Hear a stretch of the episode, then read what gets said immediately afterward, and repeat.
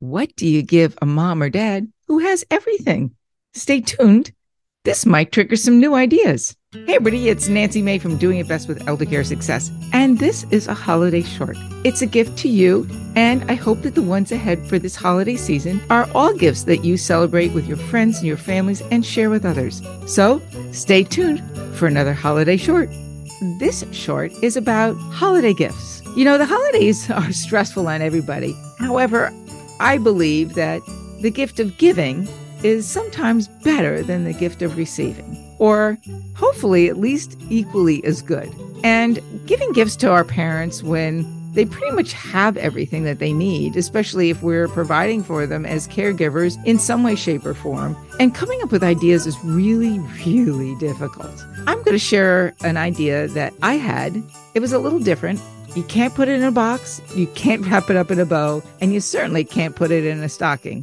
Well, maybe you can, but I'll get to that later on. So as we were kids growing up, my parents would take us out, or my dad would take us out caroling on Christmas Eve, my sister and myself, and we'd meet at the top of the hill at the end of the neighborhood, which had a little circle and a, and a big maple tree on it. And there'd be the entire neighborhood gathering around, or at least a lot of us gathering around with kids. And we would take turns knocking on the doors, and as people open them, bursting into song after somebody did the with the little tune player. Well, I don't know what you call it. Toot? Tune toot, I'll call it. To make sure we were all at least partially on tune, singing, "We wish you a Merry Christmas and a Happy New Year."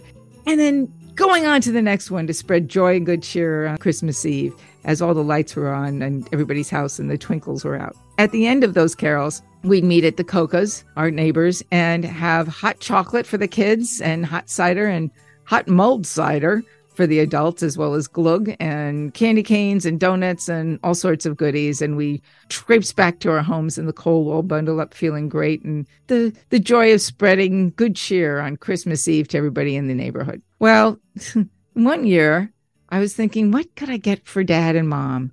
Now, Dartmouth College is my dad's alma mater, and he loves that university like he does another family member.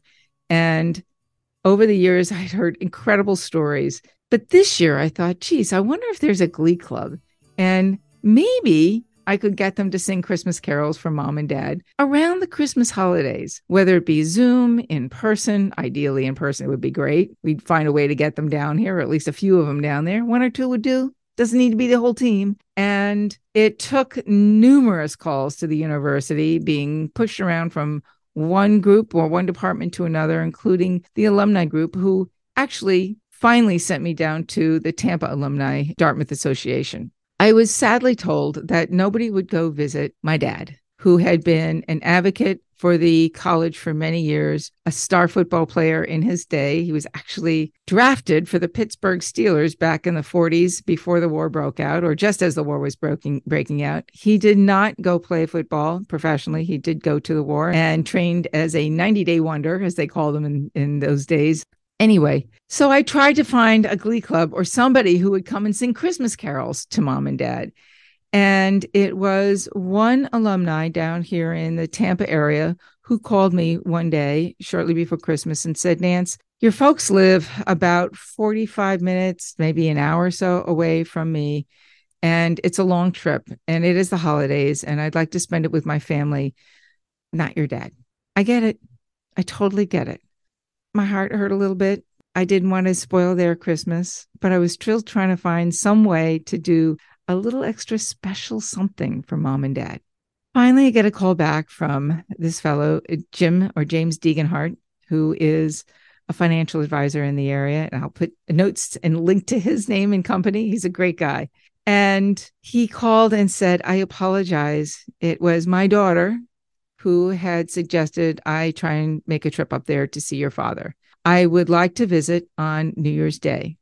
It's not Christmas. That's okay. I get it." And within four hours or five hours after Jim's arrival and on his way home, I got the most enthusiastic cell phone call from him saying, "Nancy, I apologize. I should have come earlier. Your dad is amazing. Not only did I share stories of Dartmouth with him, but he told me more about life stories that I should know about and learn, have learned from.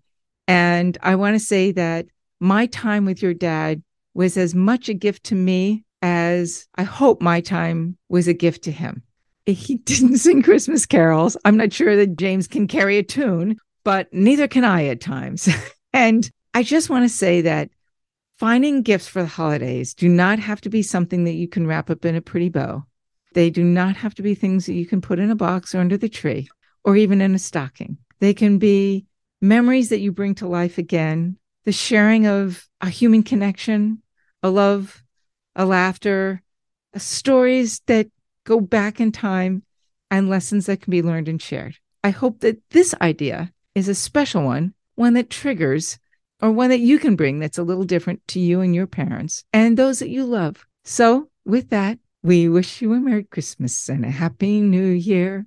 Take care. It's Nancy May from Doing It Best with Eldercare Success, wishing you all love, joy, and a spirit of renewal over this holiday season.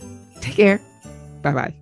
This show is sponsored by Caremanity, the publishers of How to Survive nine one one Medical Emergencies, a step-by-step guide before, during, and after. For your own personalized free file of life, go to w w w dot how to survive nine one one dot com. All trademarks, brands, and comments are not intended to be substitutes for medical, financial, or legal advice. Please consult a medical, legal, or financial professional for issues relevant to your own personal situation. This show is produced by Caremanity, L L C. All rights reserved. Caremanity, L L C.